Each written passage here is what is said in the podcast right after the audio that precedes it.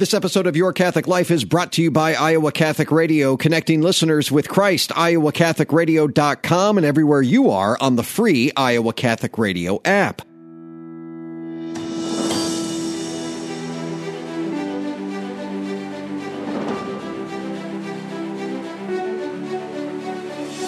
Welcome in, everyone, to Your Catholic Life, a podcast for Catholics by Catholics, helping you grow in your faith. I'm John Leonetti, your host. Effective evangelization. Is there a blueprint, a document we can look to to help us understand what true effective evangelization looks like? How about a person? My guest today says, Look no further than St. Mary Magdalene. I have seen the risen Lord, Mary says, and though we may not have seen Jesus rise from the dead as she did, we know by faith that he is risen, and we nonetheless are called to proclaim him.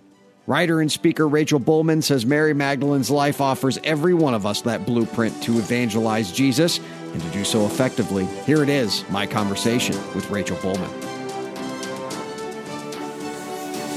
Hi, Rachel. Hey, good morning. How you doing? Thanks for coming back on the show, Rachel. We're talking about Mary Magdalene. I read this piece, and like many others, I sent over to uh, Kara and I said we've got to get her on. Um, you talk about Mary Magdalene as the living blueprint for effective evangelization. Now, I want to give a little context here because Mary Magdalene was not added to the Roman calendar until June third, two thousand sixteen. Do I have that right? Yes, that's it. That was actually the, the solemnity of the Sacred Heart of Jesus, too, and it was all during the Jubilee of Mercy. So, in that whole document from the, the divine worship and discipline of the sacraments, the congregation said that she's the apostle of the apostles, which is what she, she's been called for so long. And so, it was such a beautiful decree that they sent out just to say, you know, this is an act of mercy for you guys to realize that that she deserves a higher place in our calendar. Yeah, so Pope beautiful. Francis- so that is the feast. Pope Francis elevating her on that celebration of the feast, and you got to think there's a little bit of uh, it, it's pretty intentional or on purpose that it would be on the feast of the Sacred Heart.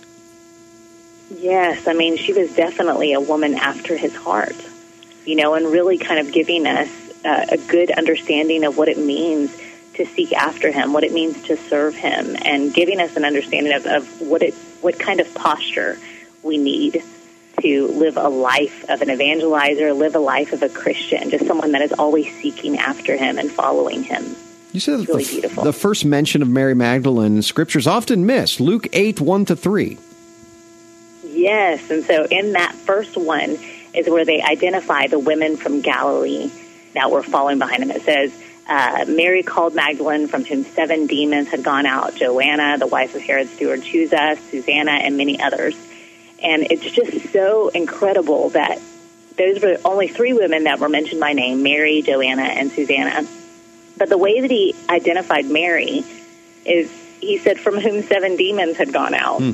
And it just seems so strange to kind of say, well, this is the greatest affliction that this person had. I mean, thank God we're not identified by our sins, but it's incredible because it shows the greatness of mercy that she was able to receive from him. And that is what really kind of catapulted her to continue following him. He has delivered me from much. He has done much for me. And I think that that is the thing that drives all of us, really. When you sit down and you think in the moments of despair, these are the things that he has delivered me from.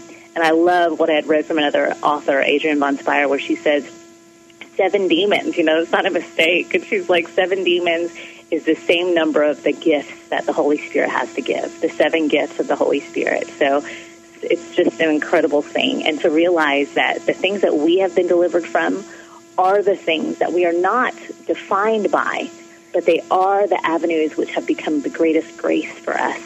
And so often you can say, like, whatever your greatest vice is, that can also be the greatest avenue for virtue for you. Uh, you you have a, a great line here. You say this is not the only time that she was found at the, at the feet of Jesus. From the moment of her salvation, Mary Magdalene placed herself there, following behind him in his three years of ministry, listening to him while Martha was distracted by her tasks, weeping when her brother Lazarus died, and bending to look into the tomb.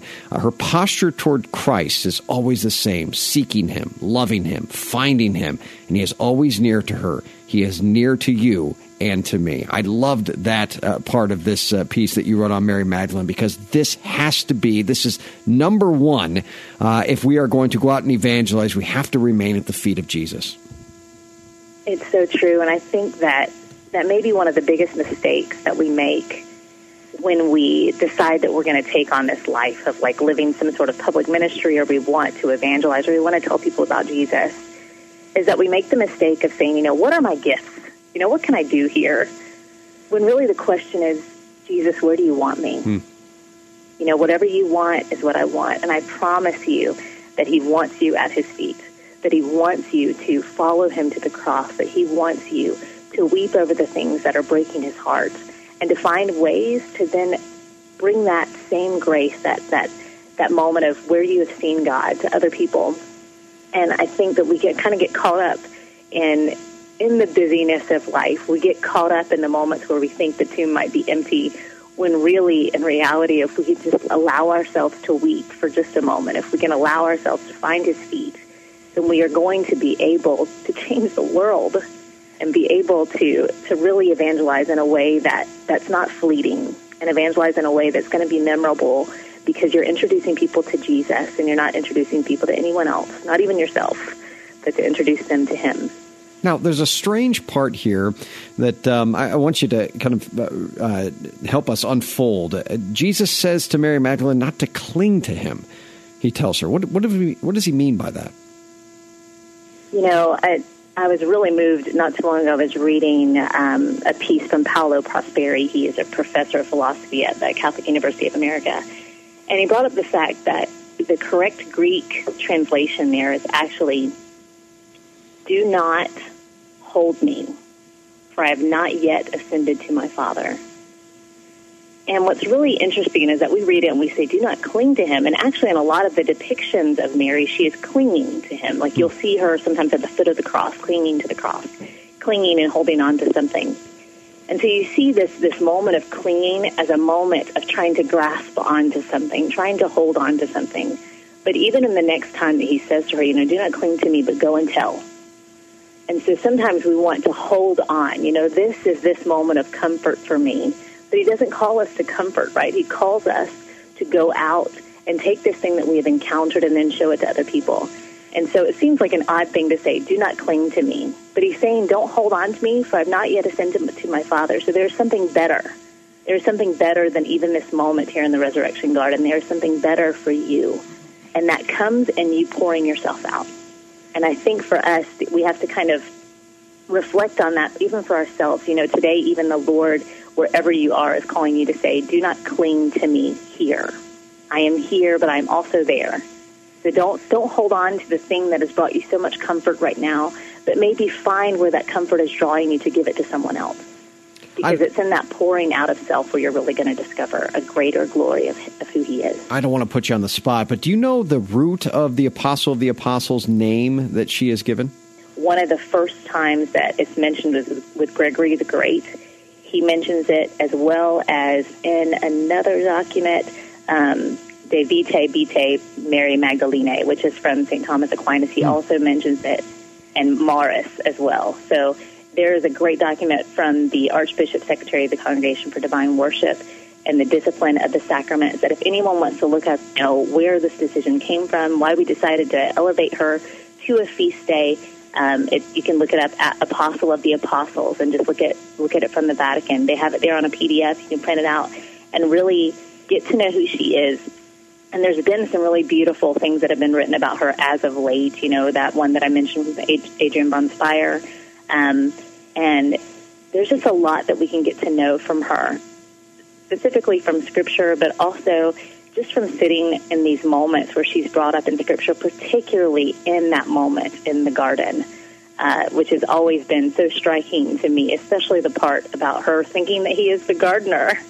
You know, it seems like such an odd thing that in they, he says it, and and John, you know, he she thought that he was the gardener, And one of my favorite homilies from a good friend of mine, he said, you know, it's odd and ironic because he is. He is the gardener. Hmm. And so you have this beautiful uh, parallel of the resurrection garden, but also the Garden of Eden. And the Garden of Eden where things kind of went astray, you know? And this moment in the Garden of the Resurrection where Christ, who is the new Adam, and who is also the great gardener, comes to reorder the thing that has been disordered from that first garden, to let us know that he has come to make right all in the world that has been made astray. And that is actually given to us through this gospel message that he then gave to Mary Magdalene. You say there's five words, John 20, 18, that should be at the beginning of every salvation story for each and every one of us. I have seen the Lord. Amen. She says it. I have seen the Lord, friends. Uh, a model for evangelization is uh, Rachel Bulman and Mary Magdalene. No, both, both. I think, and you're a great writer, Rachel. I, I, I keep telling you that, but keep it up Thank you. Thank you so much. All Thanks right. for having me. So there you have it, friends. The life and story of St. Mary Magdalene. It's a fascinating one. But more than that, the faith she has in Jesus. It's inspiring. It's a faith every one of us are called to emulate and to evangelize. Big thanks to Rachel Bulman, my guest today. Friends, make sure to share this and other episodes of Your Catholic Life on Facebook and Twitter. Reminding your friends to take part in the show, visit yourcatholiclifepodcast.com as well. Thanks for tuning in today. I'm John Leonetti, signing off here on Your Catholic Life. Remember, the only way to happiness is by holiness. Be confident in Christ's mercy and his love today.